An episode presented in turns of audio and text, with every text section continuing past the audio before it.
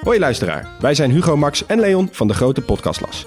Wij zijn drie geografen en elke week behandelen wij een ander land. We bespreken onder andere de geschiedenis, politiek, natuur, maar ook de sport, de muziek en natuurlijk het eten. De nijlpaarden van Pablo Escobar, de vele bunkers van Albanië en het verschil tussen een sheik en een emir zijn zomaar wat voorbeelden die langskomen.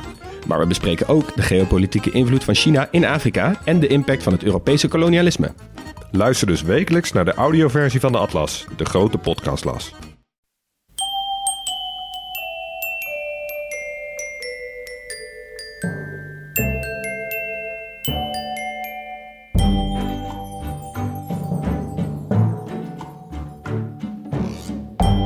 Welkom bij aflevering 270 van Echt Gebeurd.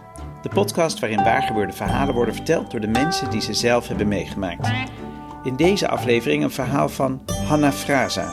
Ze vertelde het in maart 2016 tijdens een verhalenmiddag met als thema De Laatste Adem.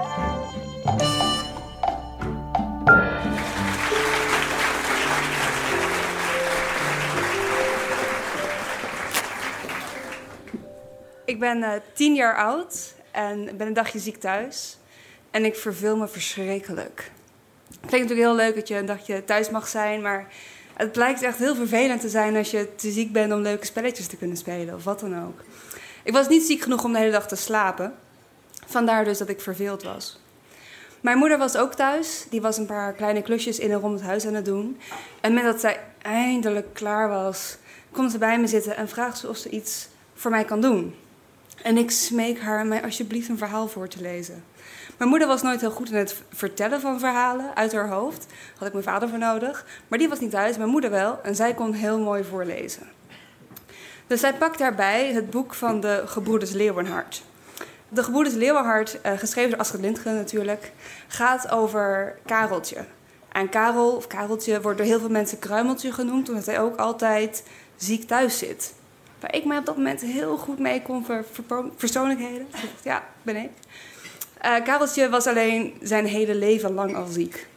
Hij was zo ziek dat hij nooit in zijn leven naar school was gegaan. Hij zat nou ja, in het huis waar ze woonden, een, een heel groot oud Zweeds houthuis op de vijfde verdieping. En ze hadden voor hem een, een bankje tegen het raam aangezet.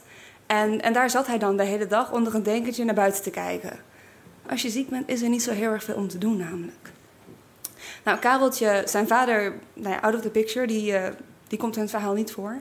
En zijn moeder, zij was naaister, uh, ontving toen thuis de, de klanten, zodat ze natuurlijk goed op Kareltje kon letten. En zijn broer Jonathan. En Jonathan is geweldig. Hij weet de beste spelletjes te bedenken. Hij weet altijd de beste cijfers te halen, ook in school. Hij is heel knap, hoewel je dat over jongens natuurlijk niet mag zeggen. Die zijn know, handsome. Um, Jonathan was ook een heel goed persoon. Want als hij dan al die toffe dingen op school had gedaan en met zijn vriendjes had gespeeld, vervolgens kwam hij bij Kareltje zitten en vertelde hij aan Kareltje wat hij dan gedaan had die dag.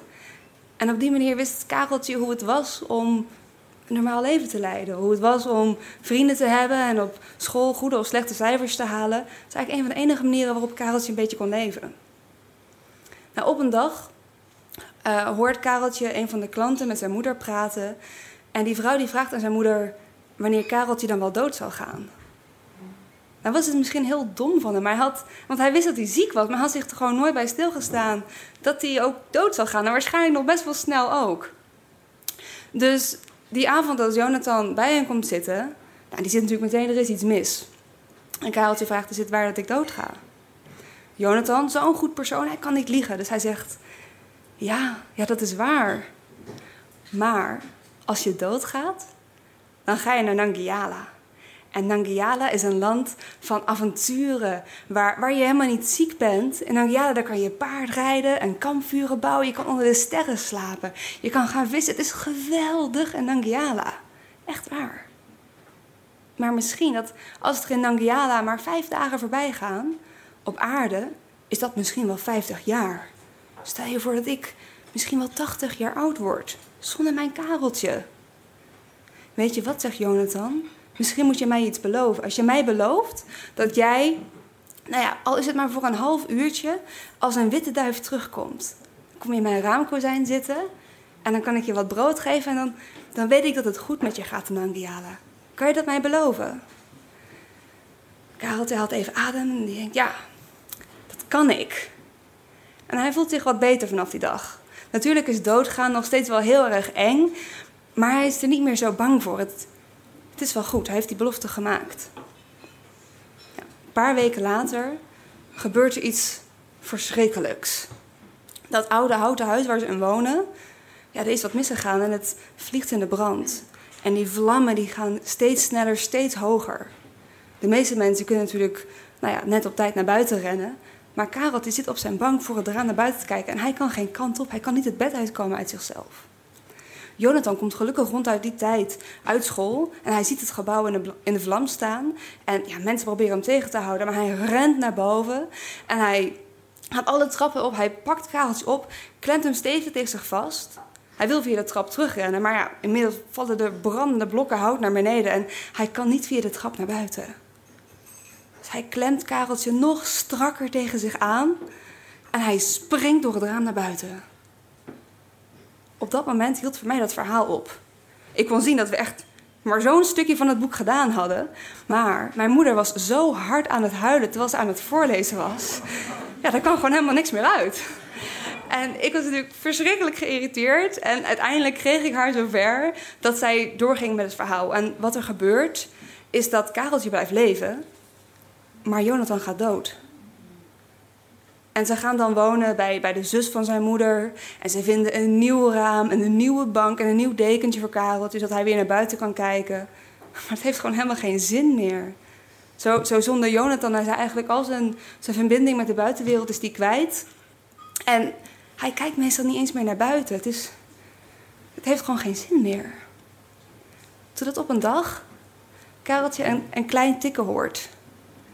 Hij heeft eerst niet door wat het is, maar als hij opkijkt, ziet hij dat daar voor het raam een duif zit. Een hele mooie stralend witte duif. Zij doet het raam open. De duif komt naar binnen en hij geeft hem wat, wat broodkruimels. En vanaf dat moment is het weer goed. En een paar dagen later doet ook Karel zijn ogen dicht en wordt hij wakker in Nangiala. dit, is het, dit is het eerste hoofdstuk van het boek, dus ik heb nog niet zo heel erg veel verklapt. Want in Anguilla blijken er nog heel erg veel avonturen op deze twee jongens te wachten. Maar waarom dit voor mij een, een heel bijzonder verhaal is, is omdat mijn moeder twee jaar later zelf heel plotseling komt te overlijden. Ze krijgt een hersenbloeding, ligt twee dagen in een coma en nou, is, is daarna overleden. Dus ik heb van haar helemaal geen, geen afscheid meer kunnen nemen. Ik heb nooit meer een gesprek kunnen hebben over hoeveel we wel niet van elkaar houden. Je weet het natuurlijk wel, maar goed, ook als twaalfjarig meisje, je kan heel vervelend zijn. En daarnaast als kind, je maakt niet heel veel herinneringen aan over je ouders, want ze zijn er altijd. Dus er zijn veel meer dingen, die zijn veel leuker en veel interessanter om, om naar te kijken en je aandacht op te richten dan je ouders. Dus ik kwam er opeens achter, en zeker een paar jaar later, hoeveel herinneringen heb ik nou eigenlijk aan mijn moeder? Ik heb, een, ik heb natuurlijk een paar voorwerpen, dit, dit vestje is er eentje van.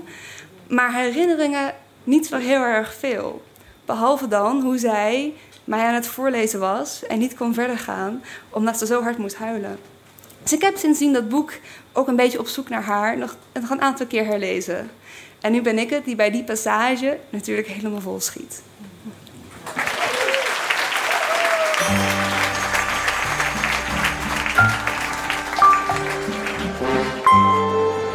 Je hoorde een verhaal van Hanna Fraza. Echt gebeurd is een verhalenmiddag die normaal gesproken één zondagmiddag per maand plaatsvindt in het Amsterdamse comedyclub Toemler. De volgende editie hebben we helaas uit moeten stellen. Maar zodra het mogelijk is, gaan we weer verder. Gelukkig blijft ook de podcast bestaan. Schrijf je in voor onze nieuwsbrief, dan laten we het weten als er weer goed nieuws is. Onze redactie bestaat uit Paulien, Maarten, Sanne, Rosa en mijzelf, Miga. Productie Eva, zaaltechniek was ditmaal in handen van niemand minder dan Nicolaas Vrijman, podcast Gijsbert van der Wal. Dit was aflevering 270. Bedankt voor het luisteren. En vergeet niet dat het kinderboekenweek is.